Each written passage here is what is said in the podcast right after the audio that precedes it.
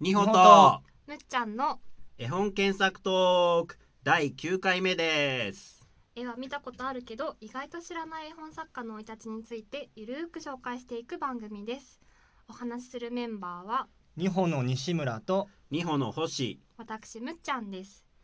今日の検索ワードはネズミくんの直帰聞いてるあなたも一緒に検索しながら聞いていただけると嬉しいですはいはい、ネズいやーミネズミ年シリーズということで、はい第1回目のはいネズミ年シリーズで、はいネズミをテーマにしたはい絵本でまずはネズミくんの直帰を今日はは見てみようかなと思います、はいねネズミのね絵本意外にありますよね意外とありますよね、うん他に何ありますかいや実はこのシリーズではやらないんですけどグリとグラもそうですよねああうーんあれネ ズミれネズあれミネじゃズなミいななんです怪しいねねあれネズミでは ないなんかネズミな感じもするネズミな感じするけどねはいはい出ましたあ出ましたはい今あの画像検ネズミくんの直帰で今画像検索してもらってますかね、はいこまれあね絵本絵本コーナーに行くと結構この表紙目立ちますよねうんなんていうか空白がしっかりあるからうんうんうんこれ結構うん表紙の構成大胆じゃないですか、いや大胆だから だからこう余白がねうんたくさんあるから、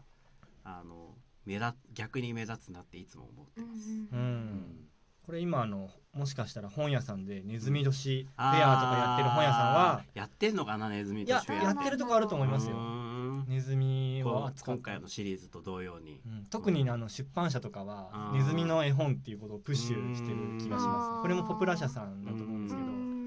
プッシュしてそうなえーなんか江東のなんかコーナーはあったけどねこの間新宿紀ノ国屋さんに行ったらあーへーはいはいはいはいはいネズミくんのチョッキって知ってますむっちゃんと星さん出まうん知ってますすよよ知ってね知ってまますすよよね 読んだことありますあのありまちっす内ちゃい容覚え頃てまにいやーなんか忘れてきたな、うんうんちっちゃい頃に読んだっきりだな、うすうんんうんうん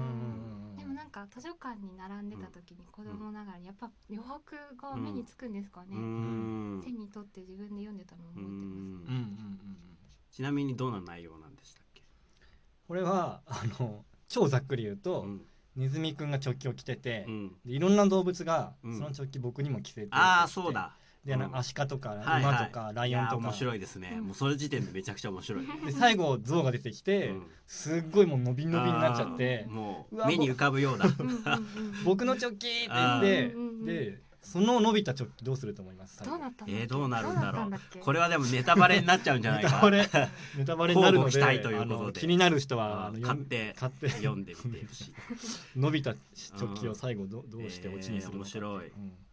でこの作者をちょっとウィキペディアはい、うんというか、まあ、ネズミくんの直近でウィキペディアってありますかねネズミくんの直帰うんないですねないかさそう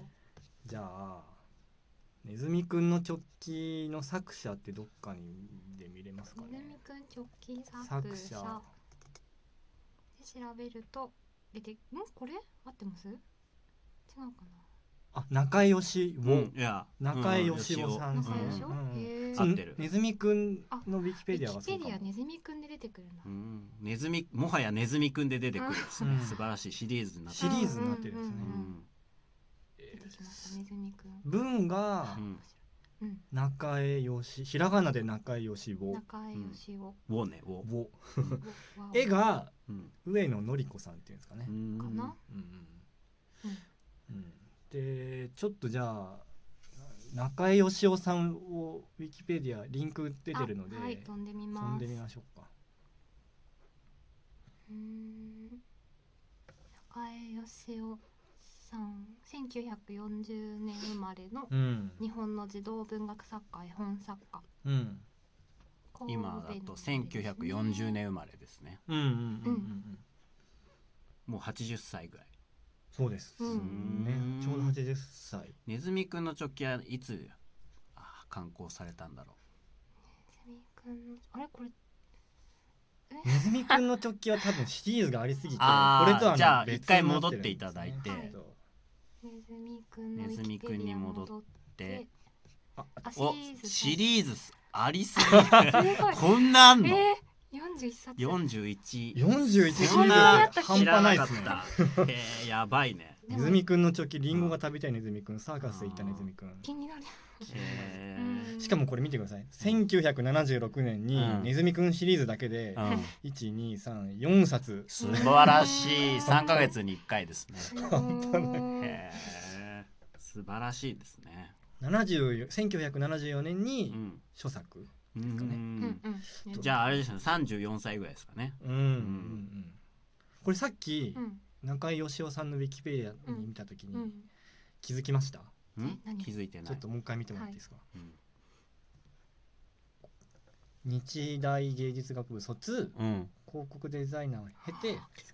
おー妻のうん上野紀子あさあ夫婦なんだんの夫婦なんですへ知らなかったです。同じ姓じゃないけどねへー同じそれ世ぞ代れですのよねあーうんうんうんうん本名でやってんのかへーうん本名っていうか生まれた時今度じゃあへ上野紀子さんのへー見えますか。リンクをちょっと飛んでウィキペディア見てみまし素ょう晴らしいね夫婦感出してないねだか出してないですね、うんまあ名前では分かんないですうよーね、うんん同じ。はい上野さんは1940年生まれ同い年ですね。同い年あ日芸うんあじゃあ同級生じあゃない日芸ですね本当だ。すこん昨年のちょうど今ぐらいに亡くなられあ上野さんはたんですねあそうなんですねうん昨年って2019年ですね2019年えーそうかそうでそのあのー中江義雄さんと上野紀子さんのインタビューのううんん、記事がうん、あるんですよへへえー早速行ってみましょう あのすごい西村さん事前に調べて調べちゃってあーなるほどねこれあのインタビューめちゃめちゃ面白くて、うんであのなんて検索すればいいかっていうと,、うんえっと中ひらがな ではい中江うん義雄うん義雄お和は音のねうんでスペースい、はい。うんえーインタビュうおんーーで出ると思います。へえ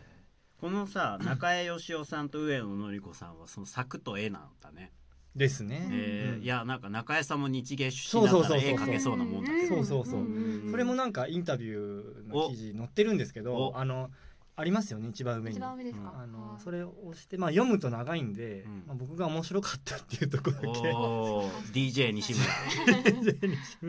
わあこんな形なんでそうす写ね真あ載っててもうなんか長年連れ添ったからなのかもう似てるね似てます二ね人が、うんなんかあちょっと なんて言うんだろううん、渋い渋めだねへえかっこいいですねこれ何年ぐらいのインタビューなんだろうこれ確か2017年だかああじゃあ最近なんだね、うん最近ですね、えーで西村さんが面白かったところっていうのはえーとまずデビュー作うんレビュー作。デビュー作実は、うんネズミくんの直帰じゃないんですよ、うねんでもっと言うとう、ん日本じゃないんですよへえ本当だニューヨークで絵本作家デビューってそうもう華々しいねへー華々でもあれしい1970年代かなですね、うはんいはいへーはい72年72年、うんあじゃあジョン・レノンが死んでえー2年後ぐらいですかあね、ー なるほどそういう時代があるんですね一ヶ月の有給を取ってニューヨークに行った。なんか今でもなんかあると思うんですけどあのデザイン会社で働いてる人 うん事務所で働いてる人とかうんデザインやってる人ってうん結構その受け仕事が多いからあー自分でこういうの作りたいっていう欲求ってあー出ちゃうのね出ちゃいますよねえそうニューヨークのデザイン事務所にいたのじゃなくていやうんではない、あの日本の、うんまあ、中江さんの文の章のおうん夫の方の中江さんは、うんまあ、書いてあるんですけうど、ん広告会社で仕事をし、うんまあ、日本の広告会社で仕事をしていて、うんでまああのー本当ちょっとうん気持ちがまだ、うんなんだろうもっとこういうのやりたいっていうのが多分あったんでしょうね。んで休暇を取ってうんニューヨーク行って、うんでどうせならニューヨークってあのその時のアメリカの絵本ってすごくかなりこう盛り上がってた黄金期うんへなのーで多分そういうのもあっへてー出版社もいっぱいあるしうんアイデアを持ち込んでみようって言ってへえですごい断られるんですけど、うんある一社だけうん気に入ってくれた方がいてへでもうその瞬間えにうん買うわその原稿買うわへーでその1週間後に帰るまでの間にうんもう構成までしてうん完成みたいなへえ釣り上がっちゃうみたいうんものすごいスすピードご感らですね素晴らしいエピソードですねそうそうへまあ、というのがあえの、えー、とネズミくんの直じゃなくて、うん象のボタンでエレすよフね、ァントボタン。エレファントボタンへえでもちょっとあでもゾウのボタンってことですね。ネズミくんの直近につながるようなへーなんかタイトルですよねうんうんううんんうんうんううんん。それでなんかまあインタビューを読んでいくともう一つ僕が気になったのはそのこの人たちが子供時代っていうのは要するに戦,、うん1940年代うんまあ戦後ですねですよね、うんその時ってやっぱ今みたいにあの子供用の絵本が豊富じゃなかったっていうか、うんちっちゃい頃にこう読んだ読書体験っていうのがあんまりなかった、たんですってうんあうんーでその絵本代わりにしてたものって何何かっていうのをうん書いて書あいるんてあだって、うんはいそれが、うんその自分たちが田舎に住んでた時うの、ん実際に川で遊んだとかうん畑でこうんう走り回ったとかっていう、うんもうそういうこと原が、体験がね原体験うんが自然の中でのはい、もう絵本の世界イコールそういう体験っていうような、うんものだったらしいその方がもしかして豊かかもしれないけどねうんうん実はうんうんうんうんなるほどそうそれでそれでと言われるとそういうことなんですよああねそういうことだいやそこからなんかつながるのかなとそうでなんかなんだろうなもう一つ気になったのはえっ、と、まあ、2人とも美術の学校に行っていてう、んでそのやっぱ今の感覚と当時の感覚って違うなって思ったのが、うん今美術大学に行くっていうと、思ってうーんみたいなな何るほどうんなってみたいなあのいやそういう道もあるんだあなーまあ一つとしてちゃんとこう、はいはいおー確立されている確立されてますよねうんであのインタビューで書いてあったのは、うん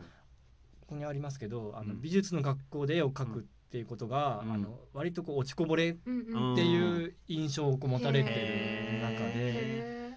そのそういうこう逆風の中で、うんどれだけ自分の好きなものに熱中熱中ででききるるかかっってていいううことをうん話していてまあ、それぐらい表現にねこ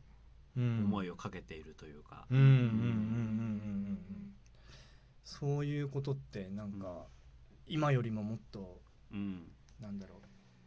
作ってやるぞみたいななんうかんそういう気持ちがあるのあかなったのかなとうかん思ったりしてうんいるというところで時間が来てあ早いあ物足りないぞあっという間ですね全然物足りないんですけど、